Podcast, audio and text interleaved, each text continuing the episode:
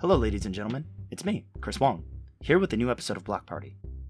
On today's episode, Z and I discuss the concepts behind quantum computing, quantum resistance, and how Web3 and blockchain intersect. As always, please note that all opinions on our episodes are our own and should not be constituted as financial advice. Do your own research and invest responsibly. And without further ado, let's tune in.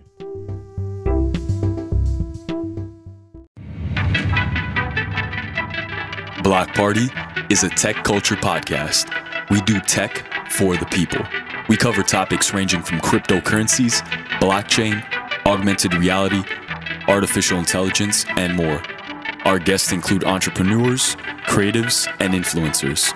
Block Party takes a unique view of tech through the lens of the people living it. Block Party is tech culture.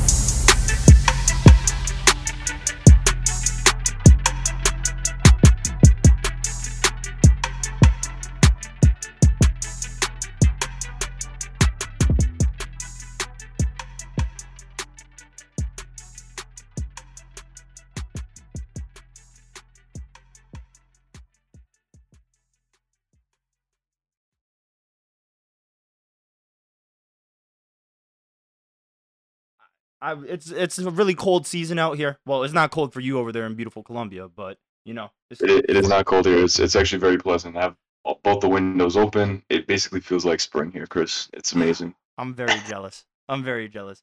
But off from the uh, fantastical and more to something, I guess something a little less out of our realm of uh, reality, or, or I guess it is actually in our realm of reality. But today I wanted to talk about a concept that both you and I, Z, looked into like for a very long time. And the more we dug into quantum computing and quantum physics and how that where that intersects with the blockchain, the larger the rabbit hole went. But I felt like it was more important for us to discuss the realities of quantum computing as it stands today, where it could potentially go tomorrow, and how important is it for us as consumers to actually be worried about because um the the deeper we went into it, it seemed more of a uh, a clickbaity kind of topic, you know? The concept of quantum computing being able to um, like undermine the entirety of the blockchain economy. And while that is necessarily true, uh, the more we dug into it, there are certain realities that we have to address. So before we even get to that, I just want to be able to break down some of the bigger, grander ideas about this because this is a very technical concept. So we're gonna keep this very surface level for the concept for the for the content for this podcast. And we're gonna basically address the fundamental benefits of blockchain technology as it exists today. What is quantum computing? what is a what is a quantum attack and is this actually a problem that we need to be worried about um i know you did your research uh in the course of this z what what did you come up initially with with uh this whole quantum computing business that we both looked into Oh man, quantum computing, right? So it, it sounds like it sounds very clickbaity, one for sure. Definitely nailed it, nailed it on the head with that. But it also sounds like a, an imminent problem. But in reality, it's not, right? So there, there's so much process and steps and, and you know the stuff that we learned and, and the notes we compiled about quantum computing. I mean, some of it definitely hurt my head. I don't think we're going to get that far into it, but for the most part, I, I definitely think it is. It could. Okay, here here we go. It could be a problem in the future, right? But we can't we can't make up problems that don't exist yet. I mean, I guess we can. You know that that's what engineers do. But right now, quantum computing is not a problem, right? It, it could it could be a problem, but right now, as it stands, it's not. And we're going to explain later in the podcast why it's currently not a problem and how current blockchain or I'm sorry, res- quantum resistant blockchains are trying to even uh, you know be, get one step ahead of the curve and com- completely prevent that, right? With what they're trying to do. yeah it's super But important computing- yeah, but you guys have to understand that quantum being quantum resistant is kind of like uh, you're kind of putting the cart before the horse because we don't actually even have you know quantum computers that are viable in that space, right? That that are actually trying to hack you know blockchains, let alone hack just standard encryption schemes. yeah so, so, I mean, we're, we're, I'm, I'm kind of getting ahead of myself here. so let, let's break down let's break down the fundamental concept of why we're here in the first place. Blockchain technology. Why are we so invested in crypto cryptographic currency? Why are we so invested in the blockchain? And simply simply speaking at a high level, the reason why we're all here, ultimately speaking, is that we need to address the problem of authenticity in a prevalent digital future. And what that actually means is how can we guarantee that what people are saying is true where there is no trust? Because that's ultimately what Satoshi Nakamoto addressed with Bitcoin. He had created a trustless system that allowed us all to be on the same page and verify the work that was being done. So, for example, how do I know that Z just sent $5 to this person? Or how does he know that I just sent $5 to that person using Ethereum? Well, it's all validated. It's all, in theory, a system decentralized because of proof of work and proof of stake that the verification process is consistently checked. The validators are doing what they're doing, and the system as a whole performs to the necessity to make sure that all our transactions are secure. So the the reason why we're all here is that trustless system. In theory, blockchain is really, really ingenious. We cannot underestimate the work that Satoshi actually put in. And both you and I have great respect for the levels of knowledge that was required to create this system. And in theory, this system is, while not foolproof, very hard to crack. And I think it's also very important for me to establish right here at the beginning of the podcast that there is no such thing as an uncrackable safe. There's no such thing as a door you can't open, whether it be by brute force or by trickery. Uh, there's always a way to access something. It gets harder and harder, but there's no permanently foolproof safe. But the way that cryptocurrency works today is very, very secure except for very specific scenarios. Excuse me. Sorry, I got to drink a little bit of water. It's it's it's very heady. Yeah, yeah. It's very heady. I'll, I'll, I'll, take over, Chris. Yeah. So, so basically, what Chris what Chris is alluding to is that e- even with you know, uh, with current computing power, current you know, uh, decryption methods, all that stuff, Bitcoin is already hard to crack, right? It doesn't it doesn't need to be quantum resistant necessarily. Um, maybe in the future there will be some sort of quantum resistance added by the you know blockchain dot, or I'm sorry Bitcoin.org developers, or or who knows? I'm I'm not even sure it necessarily needs to be. Well, we'll we'll get into that a little bit later, but it would be interesting to brute force like Satoshi Nakamoto's um, original one million Bitcoin wallet address uh, with quantum computing. But you know that's just something that that I think personally would be interesting. Uh, and fundamentally, essence, fundamentally speaking, why? Uh, I mean, we have to fundamentally understand, I guess, at a base layer, the the nature of like how a quantum hack would occur because we talk about quantum resistance a lot. We brought up quantum resistance. Well, how would how would a regular how would a do, do we talk about the fifty one percent hack? No, how, actually, I think I yeah, think it's, that's very important to bring up.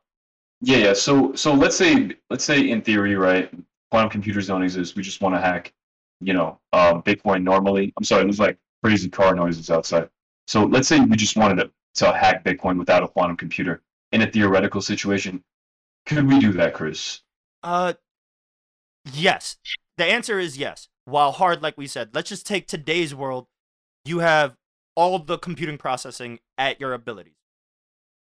In theory, if you wanted to hack any blockchain protocol, whether it be Ethereum, or specifically to stay any proof of work uh, protocol that exists right now. So specifically Bitcoin and Ethereum.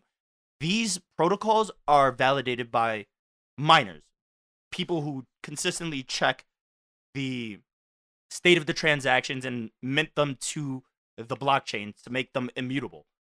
Um, in theory, you could do what is known as a 51% hack. And a 51% hack simply is if you took over 51% of the miners and validators that exist in the network and basically edited it so that they all said one thing, the consensus would say something different than the other half, the 49% of the validators that you didn't hack. So you would technically be able to make modifications to the protocol that would necessarily deviate from the entire protocol as a whole. And we know this as a hard fork. Technically, that is a a hard fork from what is already existing. Now, the co- the problem with that is while what I said sounds easy, it's actually really difficult because the larger the networks become, the harder and more resistant they become to brute force hacking like this. There's there's just simply not enough computing power unless if you had literally uh the Bitcoin protocol's worth of computers. Like if I don't know, the United States government decided to dedicate all of their computing power to attack the blockchain protocol, they in theory could do this, but it would be too much effort. It would it's just as the network grows and as time progresses, the concept of a 51% hack will get harder and harder because you couldn't orchestrate this from a single location. Theoretically, which brings us to the concept of quantum computing, I guess a branch of quantum physics, and how do actual quantum computers work?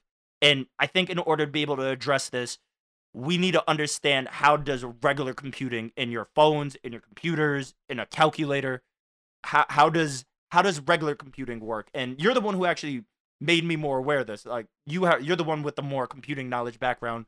Uh and from my understanding, computing as a whole is very binary. It exists in either states of zero or states of one to make up all the data that we see so far. Is that is that what I'm You know, just like you said, it operates on a binary system, a state of logic, zero and one, right? Yes or no, A or B. And this logic allows for computations to be written today, including the cryptography that we use today. So you probably heard of computer chips or, or uh, microchips or what have you. These things have gotten smaller and smaller over the year, but we've been able to fit more transistors in them. And basically, a transistor is just a switch that's able to um, compute, uh, say yes or no, right? It's just Yeah. able to, just able to switch between on and off or one or zero, right? Every time there's a computation, that transistor does a one or a zero. And even something as simple as the letter A has a sequence of zeros and ones behind it that's written on your computer is binary, right? Or, or it can be boiled down to binary. So your your YouTube video that you're watching, that streaming Netflix video, um, your Google Docs, everything is just a series of ones and zeros. We built, you know, more optimal layers on top of that, uh, more high level programming and scripting languages, so we don't have to write out everything in zeros and ones. That's basically just so we or or that's for us, and the computer interprets that in ones and zeros, right? So Yeah. it's just essentially translating it for the, the computer for the for the transistors, right? Um, for the microchips, for the computer chips. But a quantum computer is a little bit different in the sense that it can calculate both zero and one simultaneously, right? So this allows for a lot more efficient computational workloads uh, compared to the existing structure I just described, right? So it could be um, superimposed, right, or superimpositioned, um, if that's For- the right word. for for for I guess the general people who might be listening, the, if if we're gonna boil that down super simply, a quantum computer is a regular computer that is hypercharged in its ability to efficiently do computing. It could run, for example, millions of computations in the amount of time that it would take 10 computers to do that exact same computation. It literally runs laps. It's the F1 of cars. It's it's straight up a rocket launcher, a, a rocket a rocket ship going two times the speed of light compared to your Toyota. You know, the, a quantum computer is highly efficient at being able to accomplish this to the extent of the research that I've done. Here is Yeah. herein There- there- lies Well, there's there's definitely some limitations to quantum computers to, as of today, um, but we, we can get into like you know that stuff. so so let's let's let's actually break down that concept. So let's let's write off the the the the reality. While quantum computing sounds really cool it exists in superimposed positions. It can do high level calculation and data data correlation. It can run simulations that regular computers can't run it could in theory be able to brute force uh, a protocol it's in theory able to be able to brute force a wallet. For example, Satoshi Nakamoto's one million dollar, one million coin wallet. Uh, the insidious nature of what quantum computing can do to the existing blockchain schema is that maybe not while a doing a full-on hack while while it is possible for a quantum computer it could silently pull out wallets. It could be able to find cryptographic keys and i think this is the most important part that we have to address. What exactly is a quantum attack? How exactly does a quantum attack work and how did how is that relevant to you? So this is a point there are many things that go into what does a quantum attack look like but i think this is the most important theory or the important point that every single person who owns cryptocurrency should understand your cryptocurrency is a series of three really basic components it is a private key a public key and a signature that verifies those the the transactions it's really simple you don't really have to understand how each one individually works, but you just need to understand the relationship between the three. A private key can access a public key. A public key cannot access a private key. A private key is where your cryptocurrency is stored.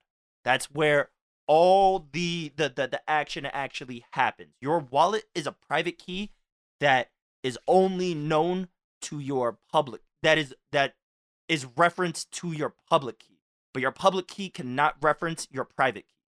And that is a really important thing. So, if uh, the best way to explain this is let's say I give you a safe, I give you the blueprint to a safe, and I give you a code to said safe.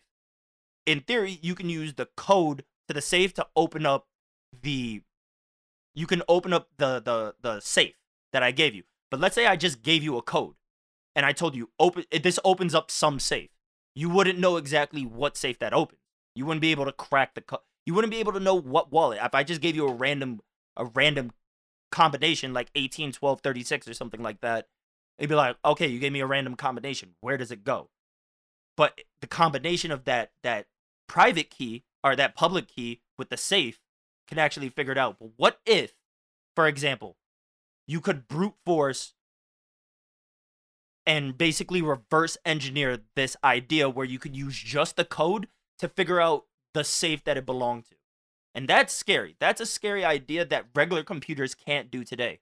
But a quantum computer, in theory, could.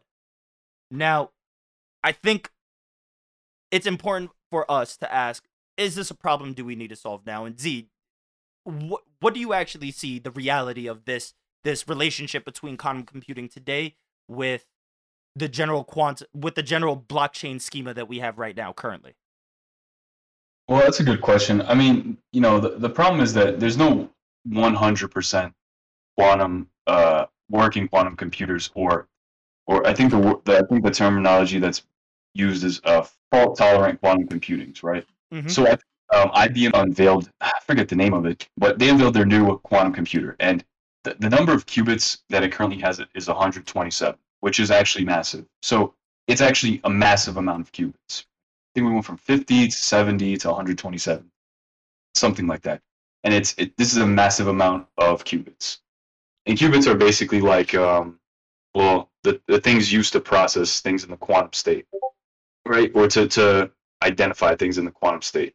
Mm-hmm. Um, now, if we were to, if if we were to try to use that to decrypt current banking encryption systems, um, we would need 20 to 40x the amount of qubits, uh, which still wouldn't be enough. And even then, you know, encryption schemes could stay ahead of this uh, for the foreseeable future. So even if quantum computers got to that point where they could brute force encryption schemes, you know, they could just they could just change the encryption schemes and, and make it a little bit more complex. Yeah. But the the issue also comes full circle again because you know quant- counting qubits is not a very good way to estimate the power of quantum computers because quantum computers are basically unstable as fuck, right? So you, you, you have to understand that the way these things work, that the way they compute things in the quantum realm, is that they're they're kept super super super cold, um, something like negative 270 degrees Kelvin or something like that. So basically, the temperature of space. Yeah, exactly. And these things have to, you know, in order to to process things or to to to compute things in the quantum realm, it has to be really really small, guys. So really cold and really small. basically we're trying to freeze things in microspace or microso- microscopic super subatomic space and then keep them suspended in a quantum state, right? So basically, in order to perform a quantum computation, it's necessary, amongst other things, to establish an entangled quantum state and then perform some operations on the entangled qubits. Um, entanglement, Chris, uh, elaborate on what entanglement is. Give me, yo, entanglement is, oh man. I I like, so, so we have the note. We have the notes here some, somewhere, but basically, entanglement, from my understanding, is when both uh, subatomic particles share the same state, no matter where they are in that in in- relation to each other in, terms of distance. See, So that's it- that's such a crazy concept. That's why I was like, because it's really hard to like really convey that simply. But it's basically saying that. The, I'm not saying I understand it fully, right? We're not quantum physicists here, guys. no, not but, at all. Yeah, yeah, but but basically, you you you want to keep them in this uh quantum state, entangled quantum state, right? And then you would perform some operations on entangled entangled uh, qubits, right?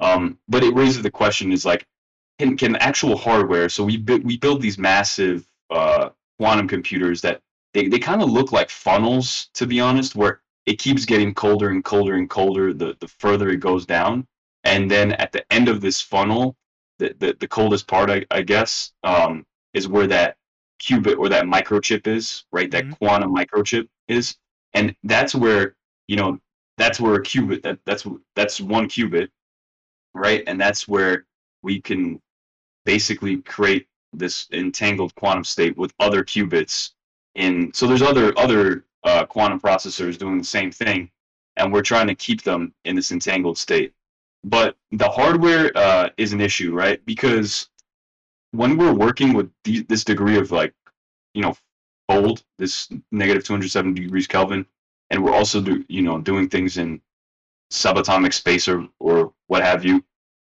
Every single slight deviance in the real world affects you know the actual hardware, right? So, how long can we maintain this entangled state for?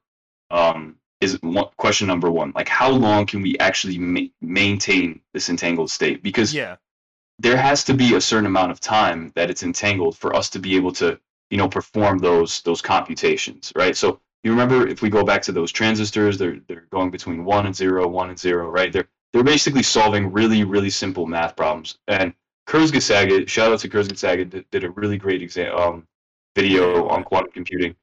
So quantum quantum um, quantum qubits are doing the same exact thing. Quantum chips or quantum computing doing the same exact thing, except you know they have a lot more uh, tools at their disposal, right? Because not only can they be one and zero, they could be uh, one and zero at the same time. So um, it's not really about the qubits. It's about can we maintain these qubits long enough for us to solve something, you know, worthwhile? Can we even crack? Can, do we even have time to crack um, a, a banking encryption scheme? Right? Do we have the time? So No. the hardware currently, as it says today, as it stands today, just isn't isn't up to cut. Here's the thing, though, and this is just a grand understanding of reality of the last thirty years.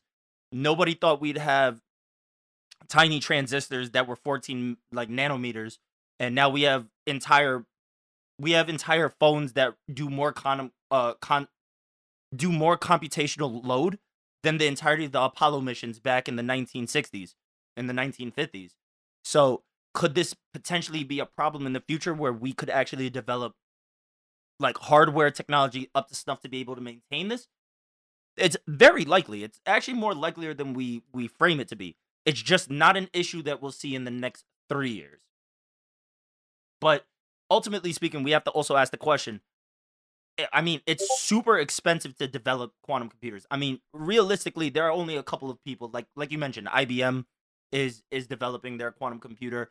D-Wave from Google developing their quantum computer. Obviously, there are certain governments that are operating with quantum computers like in mind, but it's highly expensive for people to be able to actually develop quantum computing to be able to uh to to actually be able to achieve the dream of quantum computing, which is to be able to calculate large sums of data. Yeah, Like and, and also I, I actually forgot to mention that even with even with like 127 qubits, right? Modern processors, all those, you know, um, the you know the, the the processors are able to work cohesively with each other.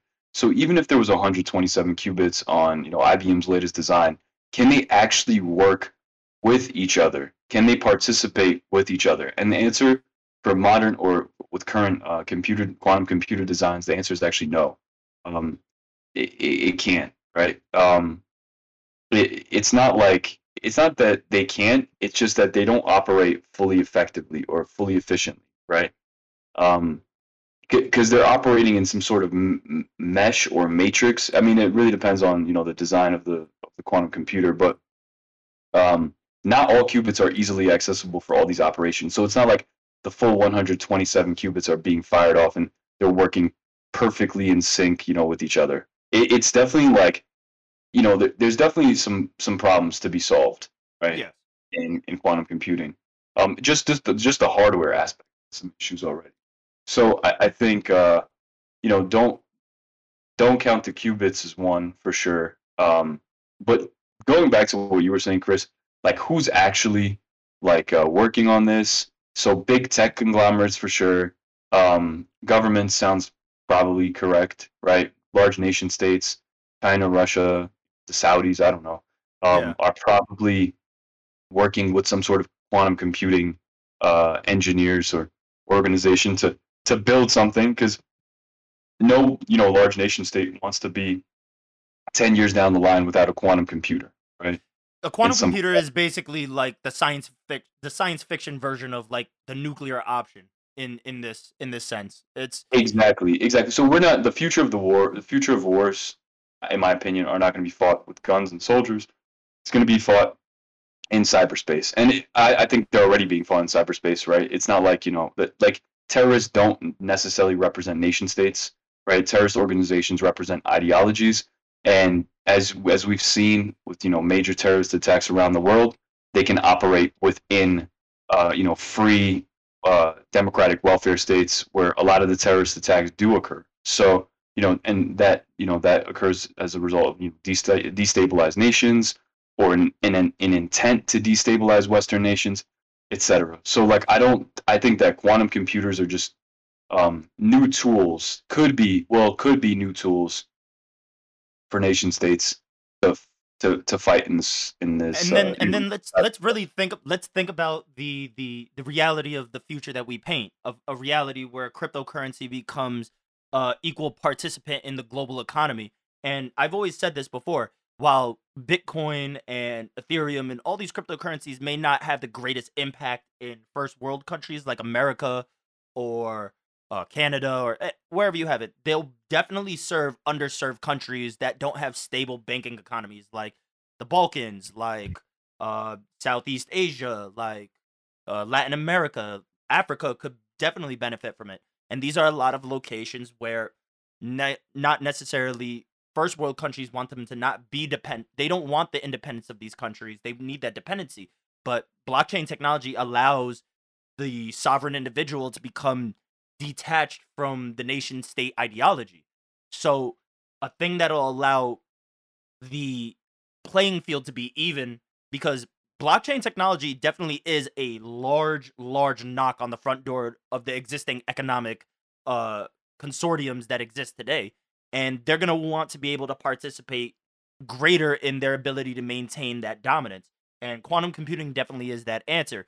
So while we may not see quantum computing become commercial in the next 10 years, we will definitely see large players and participants using quantum computing to have a better grip on data structures such as uh, blockchain technology and just big data in general. But for the for, for the for the convenience of this conversation, I'm keeping it specifically to the blockchain community and cryptocurrency specifically.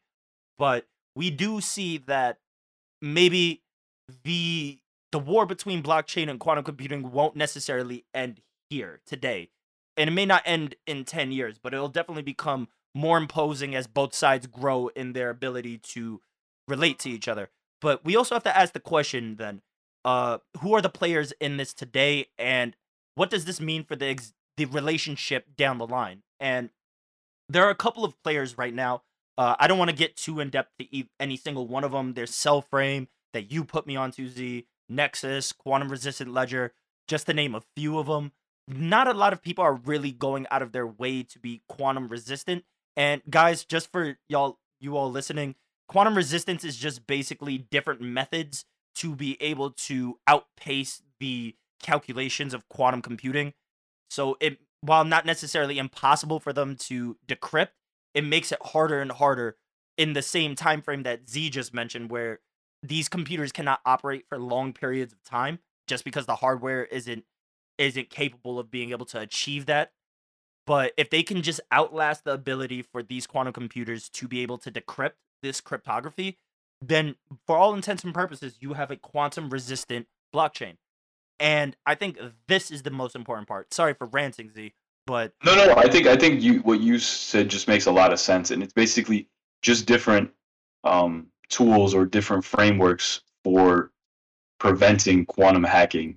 Quantum Yeah. resistance, quantum resistance isn't a you know one thing. You know, it, it, it's a it's a, it's the method right by which quantum resistance is achieved, and all these projects you mentioned are trying to achieve quantum resistance in different capacities, right? And and it's no different than if we were to take a really old encrypted computer or a computer from the 1980s with you know a smartphone an apple smartphone a, a new one we could probably crack an, ol- yeah crack an old computer and that's just because you know the encryption schemes were much simpler and our our pocket phones or our you know iphones or mobile phones are just way more powerful now so Like I mentioned before.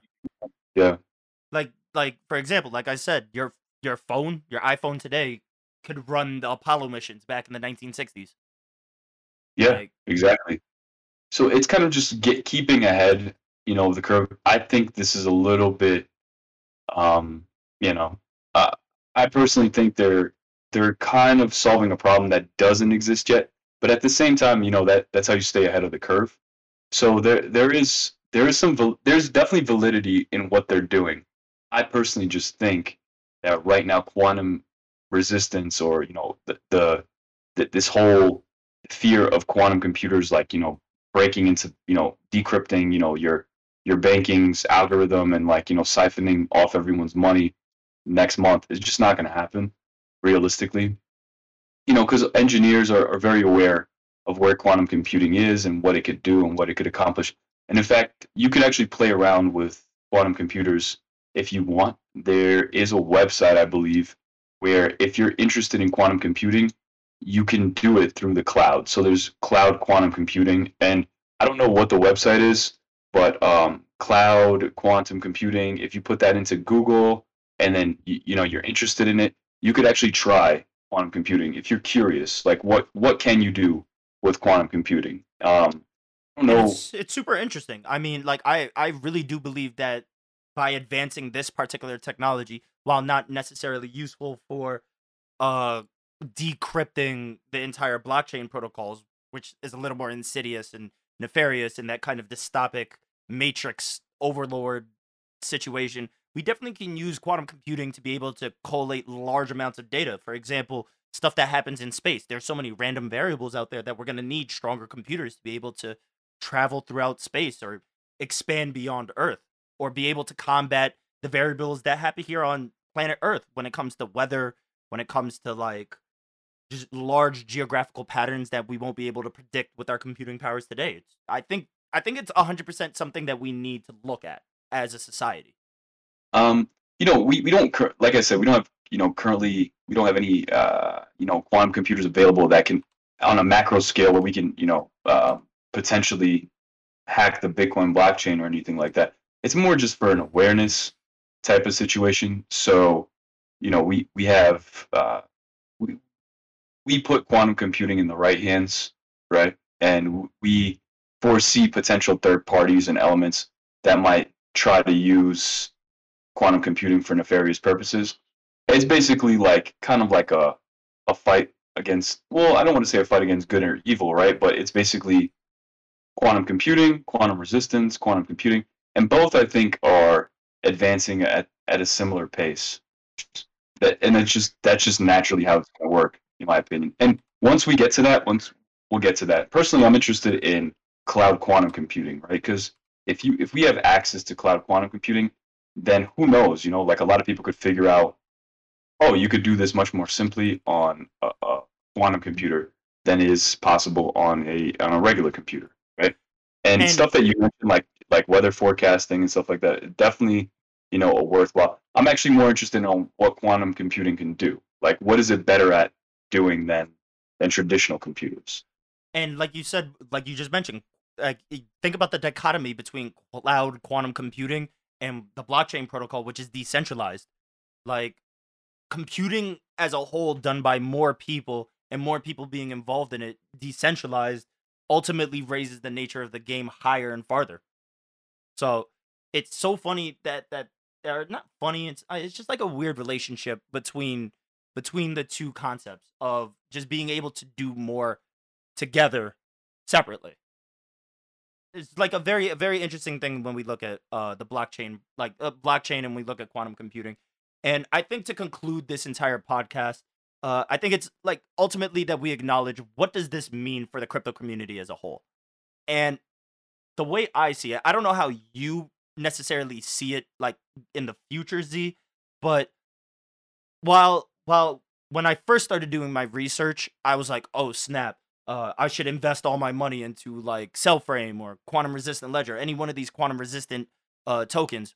Well, not a bad idea now where it's like cents on the dollar. Uh, the reality is is that uh, there are a lot of smart programmers working or already aware of quantum resistance for existing protocols. All they would really need to do is implement quantum resistance into existing protocol chains. For example, Bitcoin. The moment somebody says, "Oh, we have a quantum computer that can hack Bitcoin," they could just hard fork it and, and basically implement quantum resistance into Bitcoin, and now you have a resistant Bitcoin. Now the question is, how quickly does that happen? and can you get all the miners and validators on the same level is a different story and maybe it might shake the faith that we have in this trustless system but ultimately speaking there are capable people at the helms of all these different organizations i'm pretty sure vitalik buterin is thinking about this as a whole and he's not just going to let all his hard work be undermined by a potential uh potential hardware uh by potential hardware in the future that doesn't exist today. Um, yeah, that not... I, I definitely agree. I definitely agree. Like the the minds of today, I, I think they're looking at it. You know, like they're keeping an eye on it, right? They're it's not like they're it's not like they're ignoring it or focusing on it. They're just keeping an eye on it because the people that are advancing this technology are basically the engineers. Because right now, the engineering portion for quantum computing has to be figured out, right? Uh, quantum computers just have high error, error rates, you know, the, the, and the reason they have high error rates is be, for the reasons you know we talked about before. They just need to be kept ultra cold, and basically any physical deviation in in the real world will have implications in the quantum state. So compared to classical computers or classical computing, you know, they have really low error rates and they could operate at room temperature. There's no special you know, uh, special cooling or special hardware that's needed or for it to operate. So, you know, um, and guys, just just to rehash what quantum computing quantum computing is versus traditional. Um, can calculate with qubits, which represent zero one at the same time, versus traditional computing, which can either represent zero or one, so a binary system. Um, the the promise or the future in quantum computing is that the power the power increases exponentially in proportion to the number of qubits, right? Versus the one-to-one relationship with the number of transistors in our in our traditional classical um, computing system.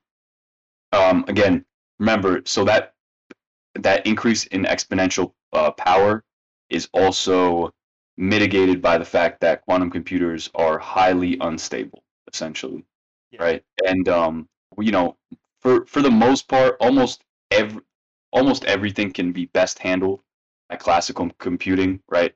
By processors. But for the future, when you know quantum computers are, are a lot more stable, um, they'd be best suited for for optimization problems, uh, data analysis, and, and things like simulations, right? So you know, they definitely will serve a purpose in the future. And with that, Um, I think I think we've covered all the major parts. So everybody, have a happy holidays. Uh, spend time with your family, spend time with your friends, spend time with your loved ones, and we'll catch you in 2022, where there are going to be a whole bunch of new topics and problems. we're not gonna we we're not gonna drop we're not gonna drop another podcast, Chris, for for these guys. Might- Um, might have a- holidays. might have a a little Christmas special, a little, a little Christmas episode. We could, Well, we hopefully, definitely do that. hopefully Santa comes, man, because it looks like Santa's holding out. Um, it looks like Christmas got canceled in crypto land, man. What's Yeah. going on? I don't know. I thought it look, I thought it was BTC to 150k. no, no, no, no, no, no. Look, look at what's happening to AVAX though. AVAX just hit high highs. 120. Oh wow! Look at Avax, man. All what what else? What else is doing as well? I don't I don't really know what's what else. The market the market's been kind of sideways, but a lot of things have been bouncing. Polygon and Polygon and Avax are really doing work. Well, we could have a price discussion in another podcast, but Polygon Polygon is up. So is Avax, guys. Make Yeah, sure we- you pick your winners right now. And you know what? That's that's probably a really good idea. Uh, uh, picks for 2022 episode. I Yeah, I, I think I'd be interested in that. 2022. Let's- Yeah, yeah, we could we could definitely do that. Let let us know, guys. But um, um, quantum resistance, quantum computing. Hope you guys enjoyed this episode. Um, don't be worried anytime soon. Quantum, uh, alien quantum computer is not going to hack into your bank account and take your worthless USD trash tokens. I'm just kidding, guys. Invest in Bitcoin. talk, talk to you later, guys. Peace. Peace. And this was the Quantum Resistance episode of Block Party. This episode was brought to you by myself, Chris Wong, and my co host, Zalard Gabor. If you like this episode, you can follow us on TikTok at blockparty.io, on Spotify and Apple Music at Block Party, and on Instagram at Block Party Podcast. You can follow us individually at It's Me, Chris Wong, and at Z Trapamoto. If you like this episode, please share it with your friends, give us a thumbs up, and share it with everybody that you know. It really does help out a lot. We look forward to seeing you on the next one. Peace.